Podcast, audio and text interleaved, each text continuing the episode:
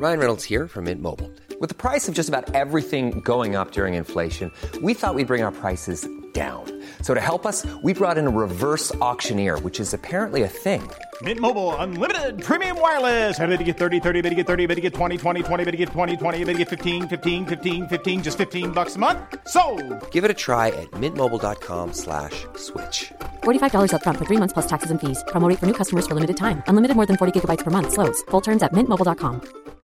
Since 2013, Bombas has donated over 100 million socks, underwear, and t shirts to those facing homelessness.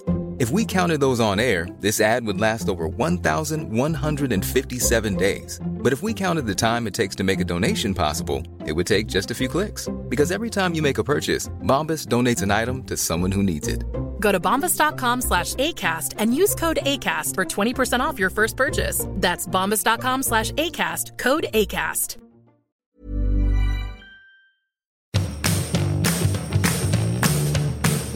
Ann Söderlund, Ann Söderlund, Är du med mig? Jag är med dig.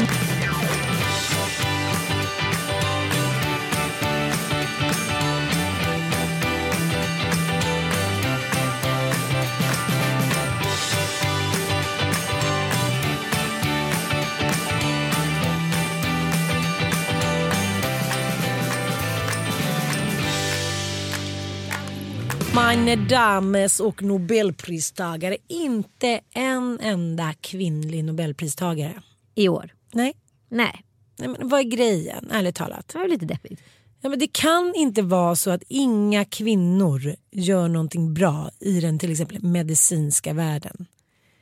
Nej. Eller är det så att vi liksom sorteras ut på vägen för att så här, forskargubbarna sitter där 24-7 och blir gråare och gråare och dammigare och dammigare och bara lägger hela sitt liv på det där och kvinnorna kanske inte vill spela det spelet. Nej, men, det, jag tror liksom, jag, det, här, det är lite hönan och ägget frågan. Förstår du vad jag menar? Att, eh, det kanske handlar om turordningen tidigare i hierarkin. Alltså vem blir forskare och på vilka kriterier blir man forskare och hur väljs de forskarna ut och vilken typ av forskning premieras och så vidare. Och den forskning som kanske då premieras kanske är sån forskning som uppbackas av män och kanske också är väldigt mycket män som är med i forskningsteamen och så vidare. Och då är det lättast för akademin att se den forskningen som får mest, liksom, gör mest avtryck. Det, väl, alltså, det ska vara den effektivaste forskningen och så vidare. Jag tycker det är tråkigt. Jag Ja, men inte jag, jag, men jag tror inte det handlar om kvoteringar eller gör det det? Jag vet inte. Är det Nej. akademin som väljer fel och då kommer ju de få skit för att de så här väljer saker efter populism och då kommer så här Sverige få skit för det.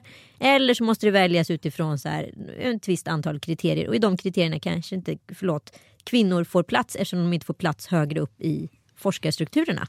Precis, men då kan vi prata lite om klänningar. Ja, eftersom vi är Det där, kvinnor, det ja. är där vi kan åtminstone ro hem poängen. Precis. Kronprinsessa Victoria i sin himmelsblå plisserade långklänning. Den var gjord av sidenchiffong och sidensatäng med hög hals, knappar i ryggen markerad midja av den svenska designern Jennifer Blom. Nu är inte jag liksom kanske något högdjur inom modeindustrin men jag har aldrig hört talas om henne. Inte jag heller, men vad kul. Så kul! Alltså jag tycker den var helt fantastisk. Nej, men den var ju det var ju som en dröm. Ja, åh, och den där kragen. Så sjukt snyggt. Och den där typen av tyg är också så otroligt fint. Men så kan vi prata lite om eh, drottningen. Körde en väldigt enkel, lite japansk inspirerad lila klänning. Snäv. Men jag tänker så här, förstår du hur mycket kalajs Silvia är på per år? Och hon ska överträffa sig själv hela tiden. Jo, jag förstår, men det är ändå bara Nobelfesten en gång per år. Ja, men du vet så här, nu ska jag säga någonting. Apropå eh, liksom, prinsbröllop och alltihopa. Jag hade ju liksom gräddtårtornas gräddtårta. Alltså det var ju en krenolin under som var så stor och så vid. Och har man en gång suttit på en middag i en krinolin kan jag säga, det kommer du aldrig göra om.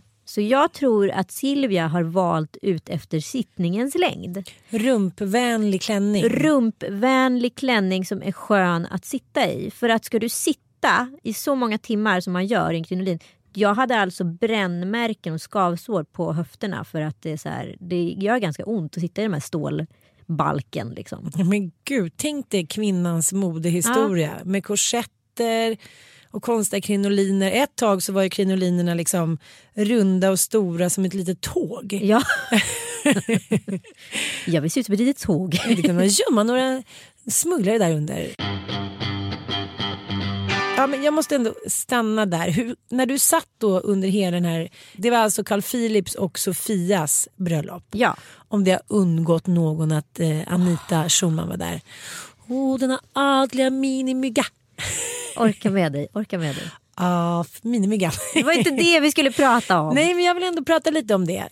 Du höll ju på eh, och sydde upp den här klänningen och det skulle in i sista sekunden skulle det ändras hit och dit. Det är otroligt mycket jobb med en klänning. Ja, men inte det som är härligt. En klänning, en fest, ett tillfälle historiskt.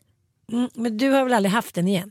Jag har ju haft den på scen med dig varenda jävla gång vi är ute på turné med Lillördag. Jo, jo, men du och jag, vi är ju inte på en så här fest direkt. Vi har ju vår uppträdande du går omkring i den, men, men det, det är inte så att du sitter i sju timmar på kjolen. Nej, och det kommer jag aldrig göra igen. Nej, det var så otroligt. Förstörde det festen lite för dig? Eh, Den, eh, den fick snöras om. Alltså nästan så att jag grät efter middagen. För att då gjorde det så ont. Och jag hade ju alltså stora så här, eh, alltså, köttsår på höfterna. Utav Mm, det. Ja, för den var för hårt snörd. Men vem hjälpte dig att snöra Nej om men det var ju panik. Alltså, det var ju så här, Fadi var ju inte där när jag Nej. skulle liksom sätta på mig den så då fick ju Stoffe Bastin rycka in och sätta på mig den. Och sen så, så vi drog ju bara på den och sen var vi tvungna att dra för vi var ju jätteförsenade. Liksom. Eh, och när vi, när vi, ja, det fanns ju inget utrymme mellan kyrka och middag. Liksom. Och då var, var det ju en sittning på i princip sju timmar. Så de där sju timmarna gick, då var jag ju tvungen att snöra om den. Ja, Ja. Och då fick han hjälpa mig igen stackaren. vad snällt. Varför kunde inte din egen man hjälpa dig? Nej men för det är ju ändå liksom ett trocklande. Alltså du ska Ja. ha lite koll på kläder. Om du jag håller på med såna där grejer. Så att så här, ja, jag tror så här, om jag då står och ska briefa Kalle över axeln. Ja, fattar. nu ska du trycka, alltså får du hålla i där. Alltså det skulle inte gått. Utan det var, det var bra att vi hade en kostymkunnig herre i huset så att säga. Då går vi vidare. Ja, Då går vi vidare till Alice Bah Kunkes eh, klänning. ja den omtalade. Att hon har tid och, och fixa och trixa med alla dessa klänningar det tycker jag är beundransvärt. Det är roligt att det är en politiker som är intresserad genuint av mode. Ja men det ingår i kultur så att det måste väl hon ta som fullast, på sitt fullaste ansvar. Precis. Det var alltså eh, svenska designerna Naim Josefi och Bea Senfeldt som hade sytt den här klänningen. Ja, det syns ju väldigt mycket bea i den. Ja, men så otroligt mycket Bea och det var då en Arktis-outfit som hon då skulle ha. Let it go. Ja, men jag fattar inte, hur kunde hon ens äta i den där pappersboleron? Nej men jag tänker mer sy- synd om hennes bordskärrar. De ska behöva så här, ursäkta vad sa du, det är något skrymmande i vägen, är det något skrymmande i vägen? Ursäkta, det prasslade lite här. men det är som att ha en jättestor bukett blommor på bordet precis framför den man pratar med, typ som du och jag nu i poddstudion där vi har fyra långa mikrofoner som så här alltid skymmer sikten. Lite samma sak. Det är skönt, slipper vi se varandra. Ja, det är skönt. Ja, men överlag tycker jag faktiskt att det var fina klänningar i år. Hög Det, standard. det var liksom... Det var jävligt hög standard. Men det jag inte riktigt förstår eh, med övriga prinsessor det är att de inte kan vän, liksom välja lite mer färg. Det är mycket puder och beige och puder och beige. Ja men det är ju mycket nude. Det har ju varit mycket nude de senaste två åren och det är fortsatt trend. Sen så är ju problemet med nude när man bor i Sverige och så här års att det kanske inte är den mest bästa färgvalet. Vi är ju inte liksom pop-up-bruna direkt. Det känns inte Nej. ut som att vi har legat på en öde ö senaste veckan. Och jag tycker liksom nude ska man ha om man är lite pop-up brun. Ja, för annars blir det lite som att hyn matchar klänningen och man inte riktigt vet var man ska titta. Nej och det är också väldigt svårt för jag kan tänka mig att den där klänningen som prinsessan Sofia bär den är väldigt mycket mer mocka. Skulle jag kunna tänka mig. Men sen kommer ett blixtljus på den där och då ser ju liksom allting ut att gå i ett. Jag fattar. Ja. Och även det var då från en svensk designer, Ida Lanto. Det går bra för Ida. Herregud, bra. hon klär hela liksom Etablissemanget. etablissemanget. Men om du skulle få gå på Nobel. Gud förbjude. Gud, Gud Gud, förbjude. Ska jag bli den 19 medlemmen då? Och jag blir den tjugonde. Men var det inte det Arnaud gick runt och kallade sig Ja. själv? Arnaud alltså. Arnaud. Släpp. Jag Släpp. Arnaud. Det är svårt att släppa Arnaud. Ja, men vi måste släppa Arnaud. Okej, okej. Kan komma en överraskning. ja, men då tänker jag så här. Om jag skulle gå eh, på Nobel Då tror jag att jag skulle ha en röd, en röd klänning. Det tror jag också att du skulle ha. Och så skulle du kanske ha ett par blåa skor. Och så kanske ett par gula örhängen. Nej det skulle jag inte.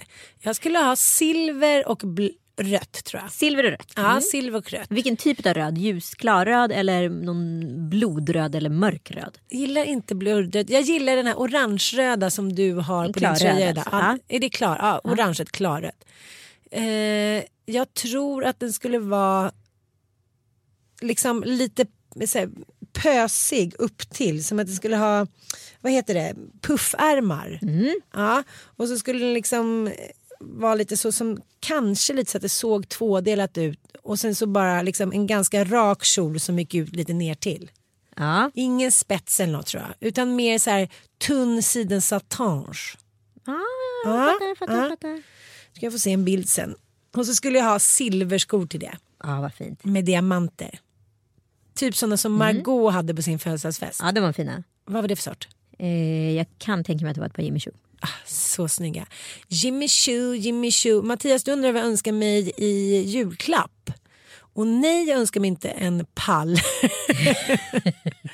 En mjölkpall. En mjölkpall. Nej men jag fick en så här orange Tom Dixon-pall i födelsedagspresent. Det önskade jag mig. Ja, vad kul.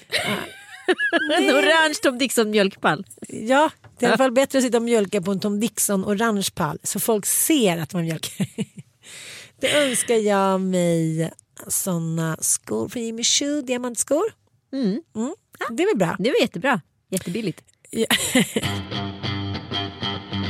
Jag tittade faktiskt på Margaux eh, förlossningsvideo för första gången häromkvällen. Ja, visst är den härlig. Gud, jag kan nästan inte andas. Jag gjorde ju också hennes förlossningssimulator på Google-mötet vi hade där. Ja, vad innebär det? Vi var alltså bjudna på någon hemlig tillställning som du gick på. Exakt, och då var det alltså Youtube som hostade kalaset tillsammans med Google och det var på Googles superhemliga kontor så bara det kändes ju lite spännande. Eh, och då fick man testa en så här förlossningssimulator och jag trodde liksom att jag skulle klara det här. Men det, det blir en annan typ av smärta eftersom den går in i nerverna. Och det gick in i nerverna precis vid, vid den övre magregionen. Och det skap- Berätta, nej, det här tycker jag är skitspännande. Nej, men det Berätta skapade nu. ett sånt extremt obehag. Alltså det var ett extremt obehag att få den här eh, alltså massiva smärtan som en förlossning innebär. På, under så kort tid. Men du måste förklara, ni kom dit, helt plötsligt satt du med en förlossningssimulator Det fanns på olika stationer, man skulle alltså genomgå Margaux förlossning. Så det fanns en Okej. 7-Eleven station där liksom hennes vatten hade gått. Och så fanns det ett badkar där hon satt och liksom hade sina förverkar eller liksom Mm. vad man ska kalla det. Och sen så fanns det även en förlossningssimulator som man får liksom testa på hur det känns att ha en förlossning. Alltså verkmässigt. Sen är det ju inte liksom som en konkret förlossning. Men det är samma typ av verk Ja, som ja. man simulerar i nerverna då. Och det var fruktansvärt obehagligt. Jag var inte alls redo för det. Jag Nej. klarade inte av det. Jag klarade en halv förlossning. Jag klarade inte mer. Sen kommer jag från, direkt från mjölkpallen och trycker ut den.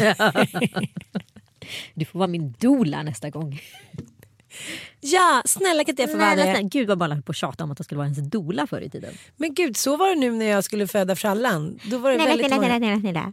Förlåt om jag säger men jag skulle inte kunna tänka mig något värre än att så här, någon vän satt och skulle vara med som en tredje part. Men jag, tycker, jag skulle inte tycka att det var så hemskt men samtidigt skulle det vara så taskigt mot ens respektive.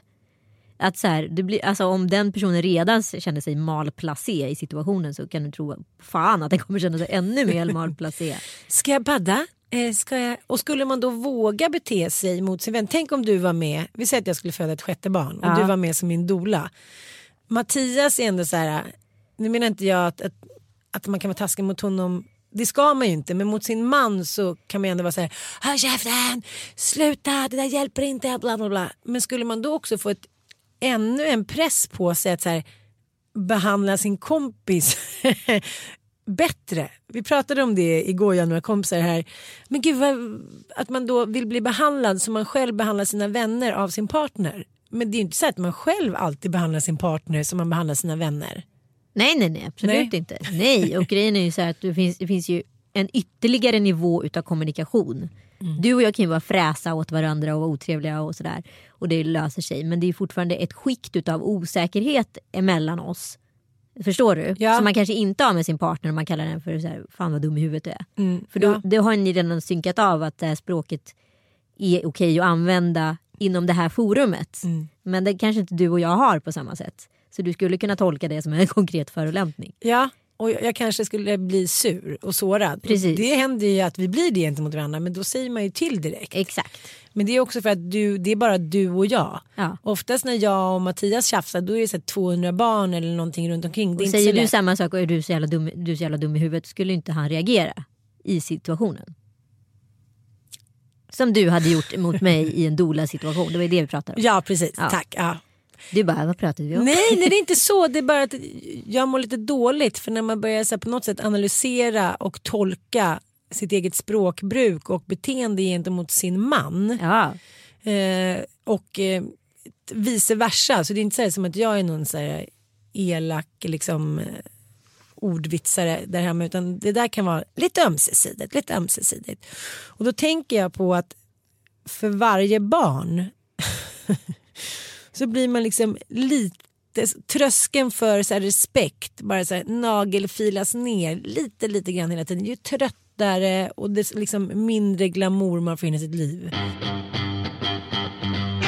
Vet du vad som hände för första gången sen vi separerade? nej. Jag och mitt ex.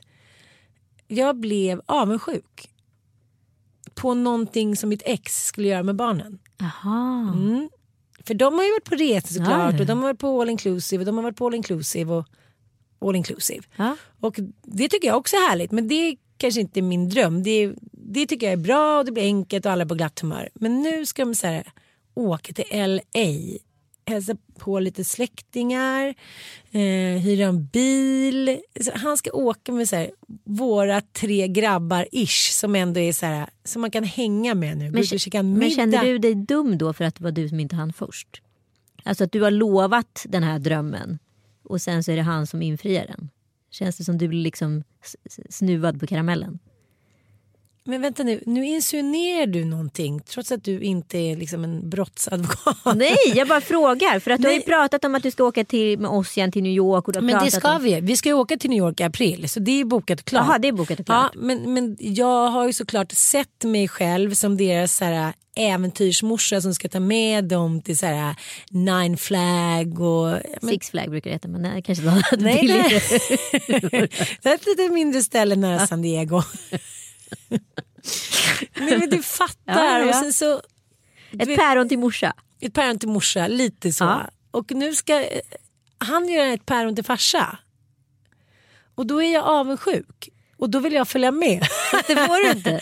Förstår du? Jag vill på riktigt följa med. Och jag tycker att det skulle väl ändå funka bra.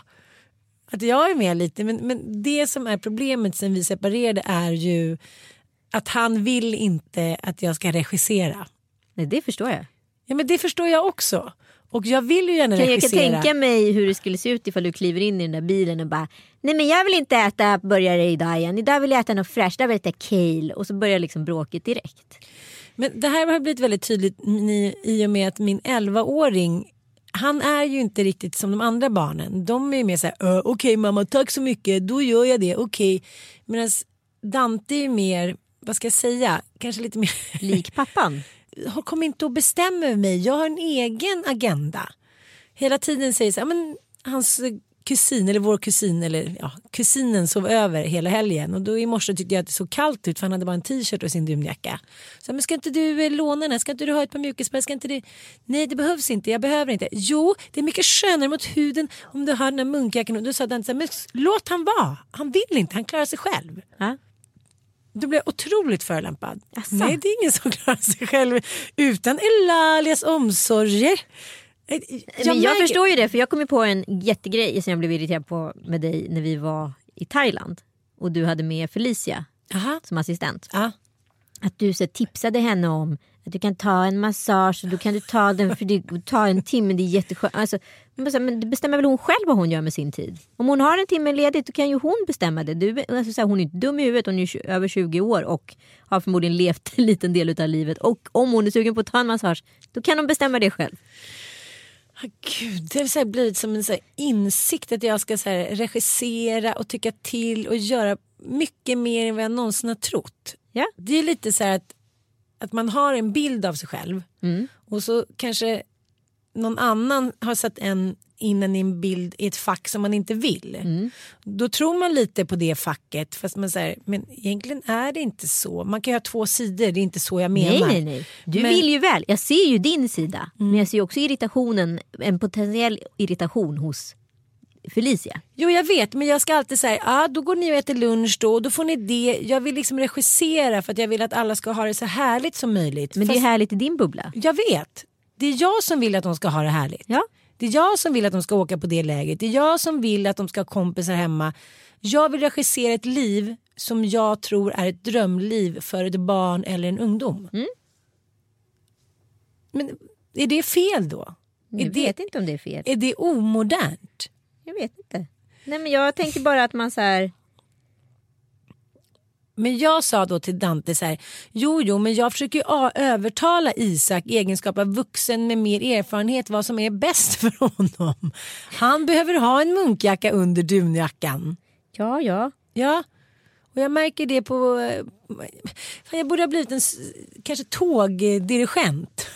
Så, så, så, här, du åker dit, du åker där på rälsen. Oj då, nu pratar jag telefon. Ni åkte lite fel, ni krockade men det kan vi alltid lösa. Jag kanske hamnat fel i livet. Jag kanske skulle blivit ja, vän av ordning. Vad, skulle jag, vad, vad kan man bli när man har... Men det är ju ett vanligt klassiskt kontrollbehov. Det är väl inte mycket mer med det. Alltså det finns ju ingen. Det är ju, men du vet. Ja, inte så oromantiskt. Du vet ju vad det är att det finns ett begrepp i, på amerikanska som innefattar dig. Mhm. Ha Helikoptermamma. Hovrar över, löser problemen, ser till att alla är nöjda, mätta och glada hela tiden. Fast de kanske inte är nöjda, mätta och glada med någon som hovrar över. För då avviker man då från mönstret och väljer något eget. Då blir ju mamman irriterad. Det är sant, det är sant. Mm. Men varför är jag sån? Jag vet inte. För att du har söner och oftast de flesta sönerna i din skara eller männen i din skara de gör ju som du säger.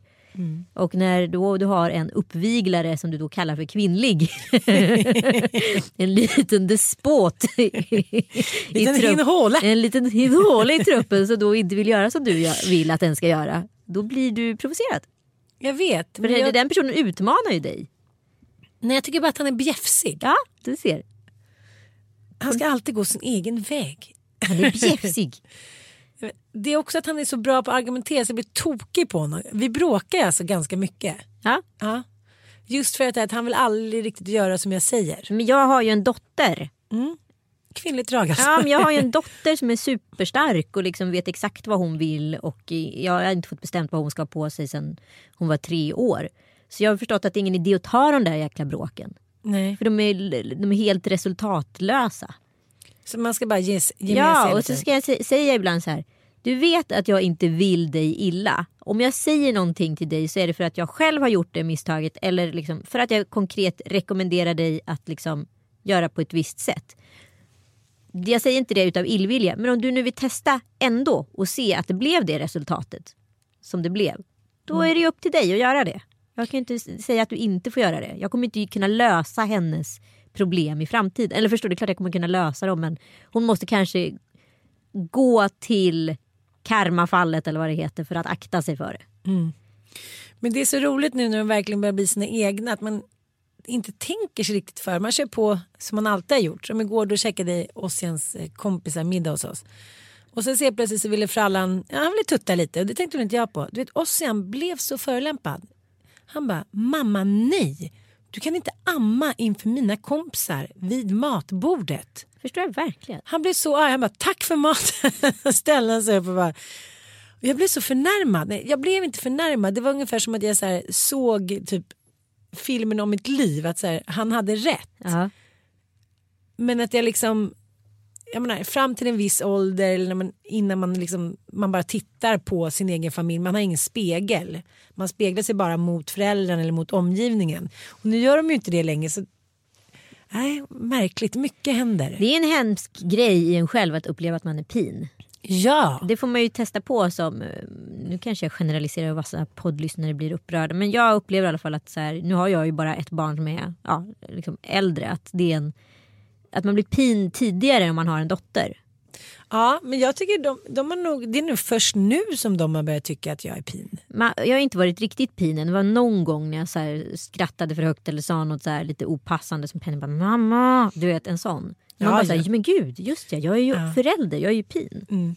Men det är mycket det där som mina barn tycker att jag är pin för att jag ska liksom ha omsorg kring alla. Ja, men då kan jag också bjuda er på pizza. Vilka var ni sa ni?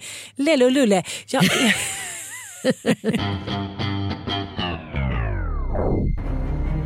Police now say they have a suspect in the case. Let's go to Hon var ute på en motionsslinga och eh, kom inte tillbaka eh, på avtalad tid. One concern the police obviously has is that six months on, the flow of misstänks för mord på en kvinna i Frankfurt 1992.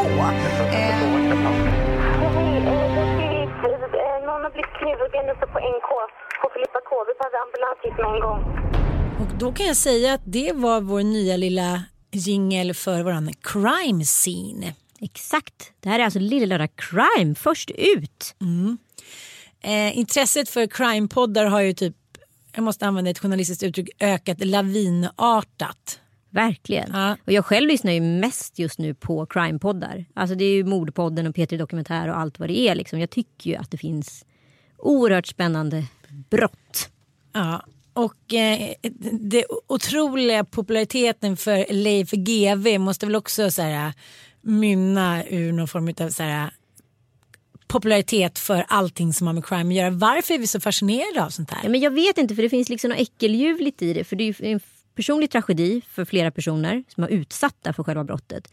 Men samtidigt är det ju också väldigt spännande för lyssnaren att höra om den andra typen av människas natur. Som u- begår ett brott, hur man tänker, hur man genomför ett brott. För det är så skamligt på något sätt. Men också tycker jag, det vi måste belysa i den här podden det är att prata om kvinnor som har varit utsatta för brott. Och hur samhället har sett ut och vilka strukturer som har gjort att de här brotten har kunnat begås. Jag kan tycka lite när man läser tidningarna så är det så många hemska brott som begås mot kvinnor som man blir nästan så här. eh, Man blir nästan alldeles stel.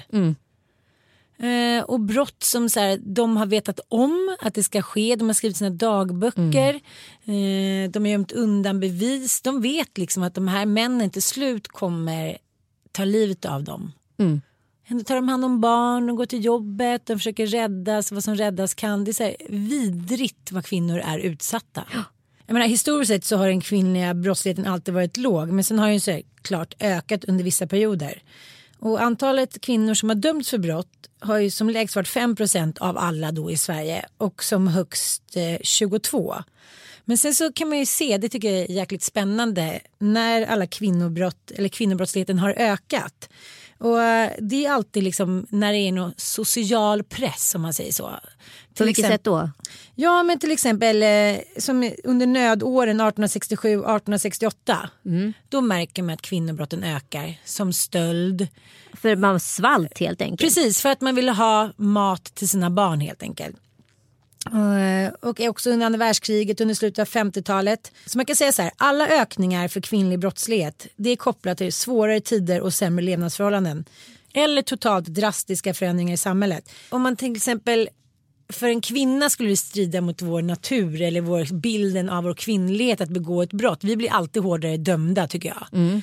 Eh, män är lite såhär, ja ja ja det var ingen fara, han råkade, det var lustarna, du vet han är sån. Men när man själv begår någonting, var det än, som, var det än nu skulle handla om att man här, skulle bete sig illa mot barnen eller man skulle begå ett, ja vad fan som heter rån, det är väldigt ovanligt. Då är man ju dömd för alltid. Ja, ja, ja. Som en så här kvinnlig brottsling och det ser ju inte omvärlden med blida ögon på. Då är man ju en fallen kvinna. Alltså.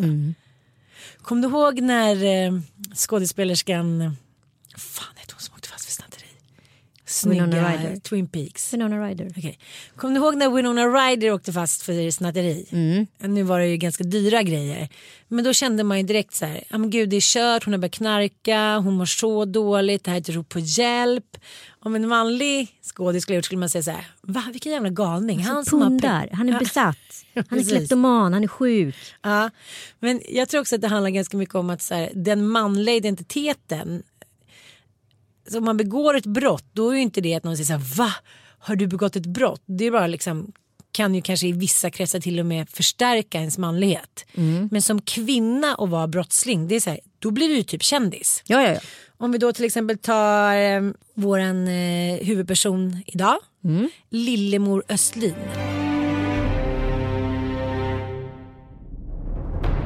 Ja, Lillemor kallas ju för Hinsehäxan och hon är den kvinna i Sverige som suttit i fängelse under allra längst tid.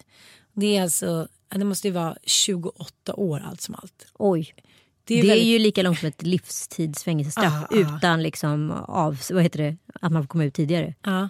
Ja, men om man ska ta Lillemors historia från allra första början så blev hon ju gravid som 16-åring och fick då eh, skriva till kungs och fick då dispens trots att hon bara var 16 år gammal. Då fick hon två barn i tät följd med sin man eh, men han söp och blev av med arbetet och så förlorade de sin tjänstebostad.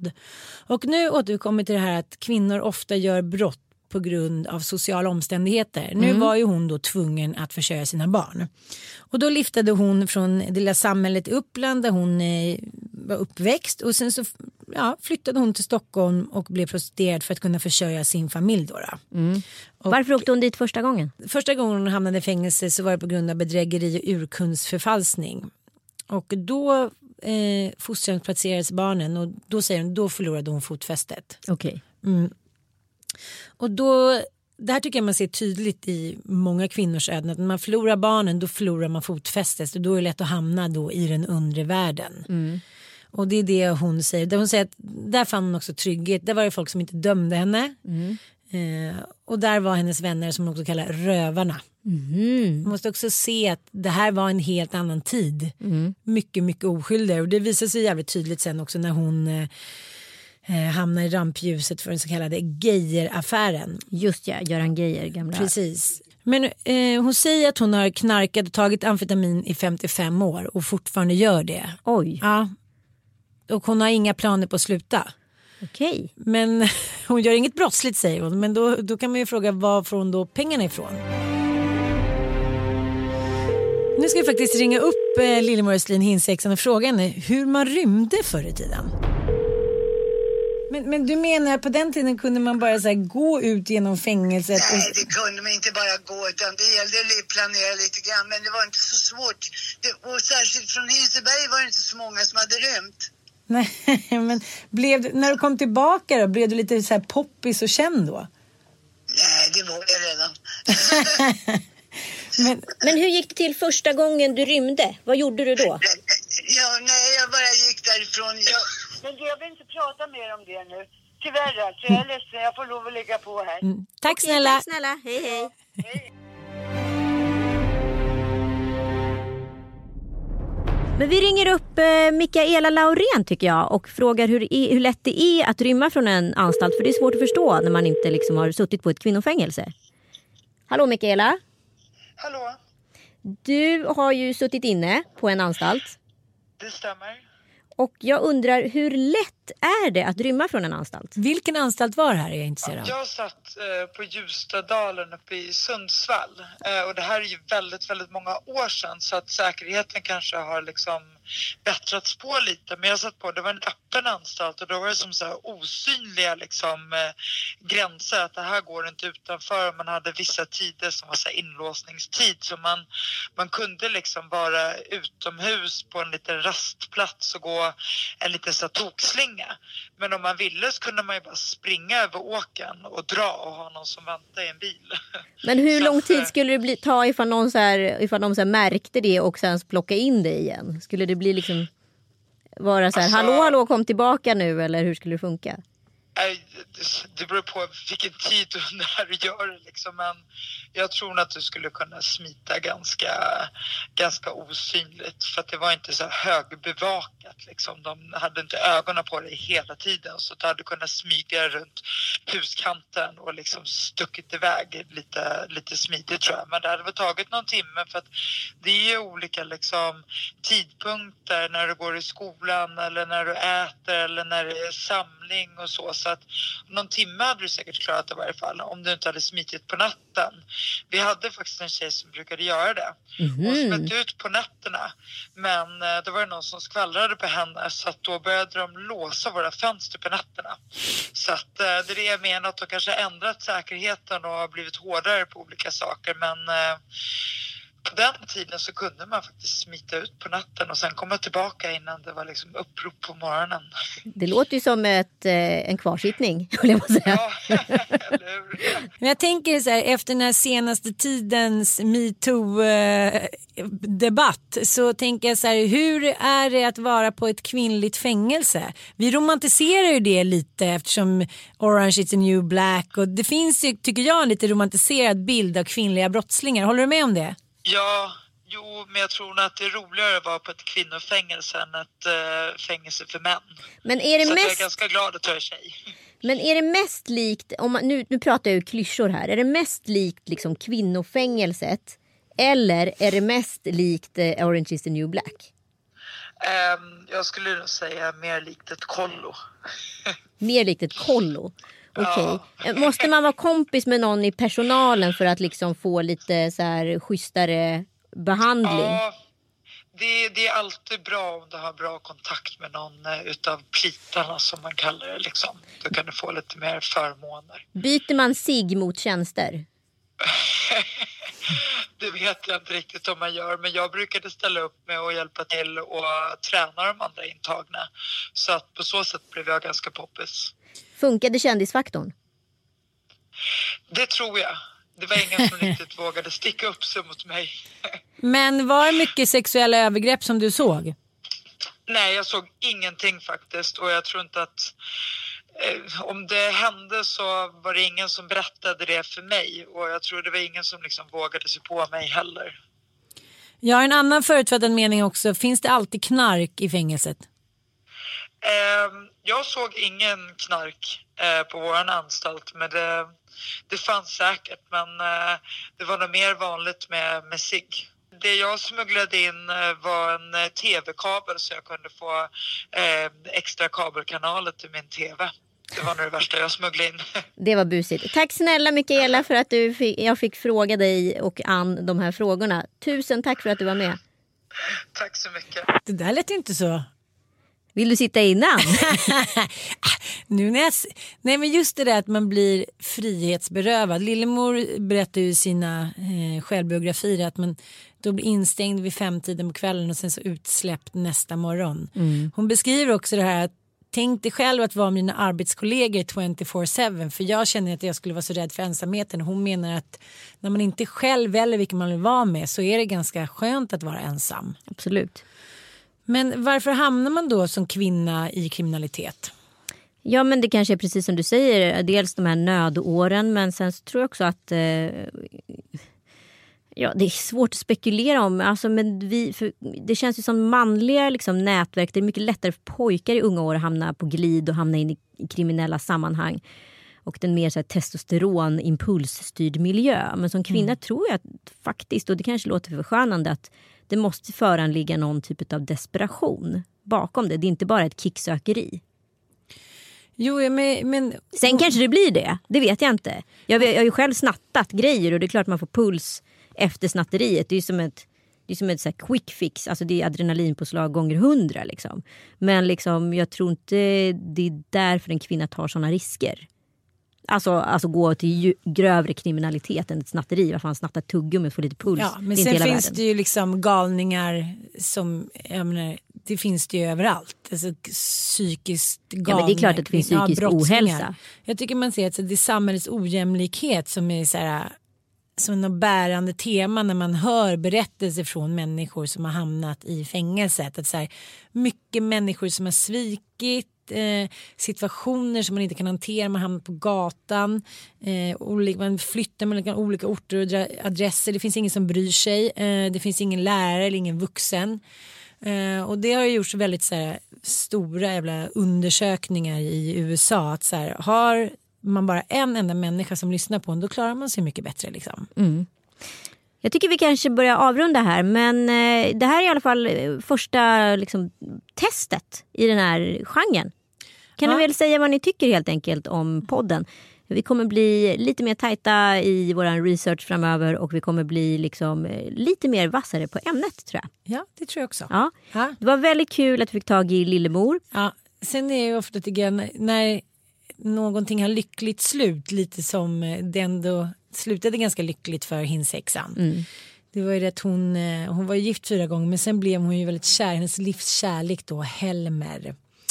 Eh, ja, det var en mycket bra man och det var riktig kärlek. Men sen så, det var den sista juvoren som hon säger. Men sen dog han och då, ja, då föll det väl lite igen. Och då begick hon ett nytt brott. Ja. Mm.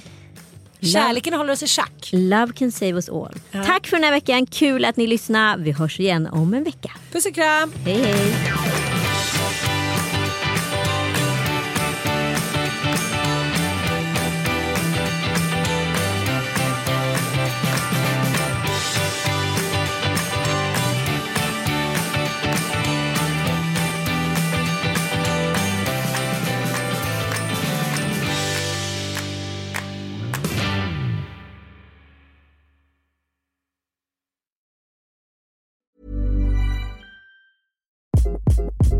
Hi, this is Craig Robinson from Ways to Win, and support for this podcast comes from Invesco QQQ. Invesco QQQ is proud to sponsor this episode and even prouder to provide access to innovation for the last 25 years. Basketball has had innovations over the years, too. We're seeing the game played in new ways every day.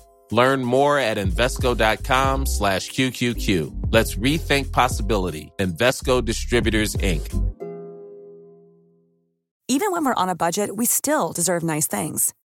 Quince is a place to scoop up stunning high-end goods for 50 to 80% less than similar brands.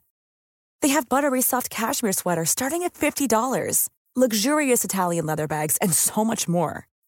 Plus, Quince only works with factories that use safe, ethical, and responsible manufacturing. Get the high-end goods you'll love without the high price tag with Quince. Go to quince.com/style for free shipping and 365-day returns.